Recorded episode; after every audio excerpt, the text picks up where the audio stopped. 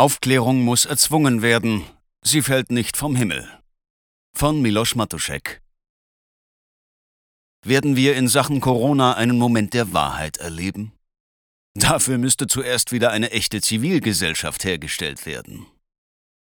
Wer die Argumentationspirouetten der letzten Wochen und Monate noch im Kopf hat, die vielen Zusicherungen, die enttäuscht wurden, die falschen Versprechen von Freedom Day und Pandemieende, dem fällt es naturgemäß schwer daran zu glauben, dass es jemals so etwas wie eine Aufarbeitung der Corona-Pandemie geben wird. Denn was sollen die Pandemietreiber aus Politik, Medien und der Wissenschaft jetzt auch machen? Sich selbst teeren, federn und rückwärts auf einem Esel aus der Stadt reiten? Keine Aufklärung in Sicht. Wir haben zwei Jahre systematisches Versagen auf ganzer Linie erlebt. Kaum eine Institution gab es, die nicht Schuld auf sich geladen hatte. Politik, Medien, Wissenschaft, Kirchen, das Rechtssystem. Systeme erneuern sich jedoch nie aus sich selbst heraus. Sie sind träge. Sie können allenfalls durch äußere Erschütterung zur Reformierung gebracht werden. Dafür bräuchte es jedoch eine Art Nullpunkt, von dem man einen Neustart beginnen kann. Es bräuchte eine personelle und inhaltliche Grunderneuerung eine Art Frühjahrsputz und großen Kehraus für Institutionen. Nichts davon ist auch nur in Sichtweite. Kein runder Tisch, keine Reform, Historiker, Wahrheitskommission, kein Untersuchungsausschuss, nichts. Die Debatte um die Aktion Hashtag Ich habe mitgemacht zeigt es exemplarisch. Auf einer Website des Journalisten Burkhard Müller-Ulrich entsteht ein Archiv zur Sammlung von Corona-Unrecht. Dazu gehören menschenfeindliche und ausgrenzende Kommentare von Politikern, Journalisten, Ärztefunktionären, Wissenschaftlern und Prominenten an die Adresse von Kritikern, Zweiflern und vor allem ungeimpften. Die Aktion schlug ordentlich ein. Der Hashtag Ich habe mitgemacht trendete in den letzten Tagen stark in sozialen Medien. Und wie immer gilt, Getroffene Hunde bellen. Sie winseln sogar. Hassrede sei das und ein Pranger obendrein. Diejenigen, die groß austeilen konnten, können natürlich jetzt nicht einstecken. Doch wieso soll eine Sammlung mit Zitaten auf einer Homepage überhaupt ein Pranger sein? Die Beteiligten hatten sich beflissentlich dem Pandemie-Narrativ angedient und ihre ausgrenzenden Kommentare mit vollem Einsatz in die Öffentlichkeit posaunt, als es besonders en vogue war. Jetzt, wo die ganze Hässlichkeit geballt dokumentiert wird, ist es ihnen offenbar peinlich. Doch statt zu ihrem öffentlichen Mobbing von ungeimpften zu stehen, flüchtet man sich in die Opferrolle. Offenbar scheint selbst die Berichterstattung über diese Aktion ein Tabu zu berühren. Die Welt hat einen Artikel über die Aktion wenige Stunden nach Veröffentlichung schon wieder gelöscht. Alles spiegelverkehrt. Manche meinen, wir leben in komplexen, unübersichtlichen Zeiten. Für das Corona-Panikorchester gilt das nicht. Deren Strategie ist von einer so banalen Schlichtheit, dass man sich gar nicht mehr an Klarheit wünschen kann.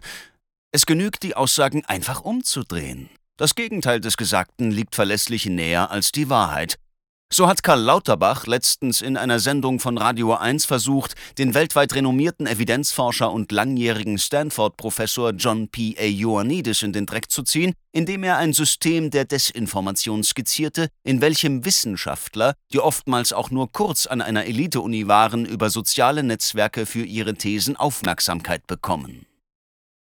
Nichts anderes macht übrigens Karl Lauterbach seit zwei Jahren, der sich nach einem kurzen Harvard-Aufenthalt und einem Master in Gesundheitsmanagement nun Epidemiologe nennt und auf Twitter jede noch so kleine Studie, die ihm in den Kram passt, aufbauscht. Auf Talkshow-Redaktionen wirkt derart fachfremdes Geraune eines wissenschaftlichen Nobodies aus irgendwelchen Gründen elektrisierend. Eine weitere Argumentationspirouette ist die hypothetische Kausalität, die im Grunde nichts als Voodoo-Logik ist, ein Taschenspielertrick der peinlichsten Sorte. Dabei vergleicht man einfach Äpfel und Birnen, also das, was passiert ist und das, was hypothetisch hätte passieren können, und leitet daraus allwissend einen Nutzen von Impfung, Booster etc. oder eben das ab, was man propagieren will. Wissenschaftlich ist daran gar nichts, es ist reine Spekulation. Denn ein Vergleich zwischen einem echten und hypothetischen Ereignis ist wissenschaftlich gar nicht möglich, da es für das hypothetische Ereignis an einer Datenbasis fehlt. Trotzdem reden sich mehrfach Geimpfte, die sich trotzdem mit Corona angesteckt haben, nun massenweise ihren milden Verlauf schön, den Millionen ungeimpfte schon vor 1,5 Jahren hatten, als es noch gar keine Impfung gab. Man kennt so ein Verhalten von Sektenangehörigen, die den Platzhalter der Fakten immer mit neuem Wunschdenken füllen, damit ihr Vorstellungsgebäude intakt bleibt. Nein, die Aufarbeitung wird noch einige Zeit dauern und wie immer erst dann kommen, wenn es gar nicht anders geht. Alles andere wäre für die Beteiligten beruflicher Selbstmord. Die zuletzt medial stärker werdende Kritik an Lauterbach ist ein Feigenblatt, der Rücktritt von Anne Spiegel eine nette Nebelkerze. Seht her, Fehlverhalten hat Konsequenzen. Erst kommen die Bauernopfer, dann die Untergebenen in der zweiten Reihe. Ansonsten versuchen die Pandemietreiber durch die durchschaubare Strategie, Angriff ist die beste Verteidigung, den Kopf aus der Schlinge zu ziehen. Aufklärung ist Selbstanzeige. Das wird besonders für die Medien gelten. Sie stehen vor der größten Herausforderung und einer echten Existenzprüfung. Oder will irgendwer von den Propagandisten des Narrativs die Ermittlung des Versagens in eigener Sache erwarten? Eine echte Aufklärung ist nur mit medialem Druck und entsprechender Unnachgiebigkeit möglich. Wenn Medien nicht dysfunktional wären, würden sie seit zwei Jahren nicht nur kritisch berichten, sondern spätestens jetzt den Transparenzprozess initiieren und anführen. Sie würden für runde Tische plädieren, für Untersuchungsausschüsse, es gäbe Dokumentationen, Bücher und Brennpunkte über die vielen Ungereimtheiten. Doch Aufklärung schadet hier der Reputation, denn mit jeder Aufdeckung würden die Medien Selbstanklage betreiben, weil jeder Leser oder Zuschauer sich zu Recht fragen würde, wieso kommt ihr damit erst jetzt? Der Anspruch eines jeden ernstzunehmenden Mediums beruht schließlich darauf, mehr oder weniger synchron in Tatsachenberichten und treffenden Analysen die Realität zu verhandeln. In den letzten Jahren hat man jedoch allenfalls ein Abbild eines politischen Narrativs erzeugt, und das so weitgehend, dass damit der Weg zu massenhaften experimentellen medizinischen Eingriffen, zur Schädigung der Wirtschaft und zu Versorgungsengpässen und brechenden Lieferketten geebnet wurde. Fast die gesamte Presselandschaft hat sich bei Covid in eine Gaunerei verstrickt und ist einem Panik-Hoax nicht nur aufgesessen, sondern hat ihn zugleich miterzeugt. Das ist nicht mehr nur Komplizenschaft zulasten des Bürgers und Lesers. Das ist Mittäterschaft. Die Lehre aus zwei Jahren Systemversagen in der Pandemie muss sein, dass die nötigen Impulse für Aufklärung nur aus der Zivilgesellschaft kommen können.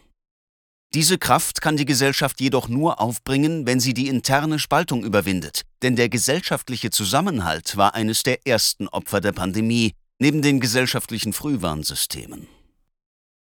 Eine Gesellschaft, die einen Angriff auf sich selbst nicht erkennen kann, verarbeiten kann oder beenden kann, sondern sich wie in einem schlechten Theaterstück als Realstatisten beliebig verschieben lässt, ist nur noch Objekt, nicht aber Subjekt und Gestalter der Wirklichkeit.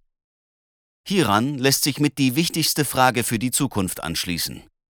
Wenn wir jetzt schon offensichtlich nicht souverän sind, wie werden wir es?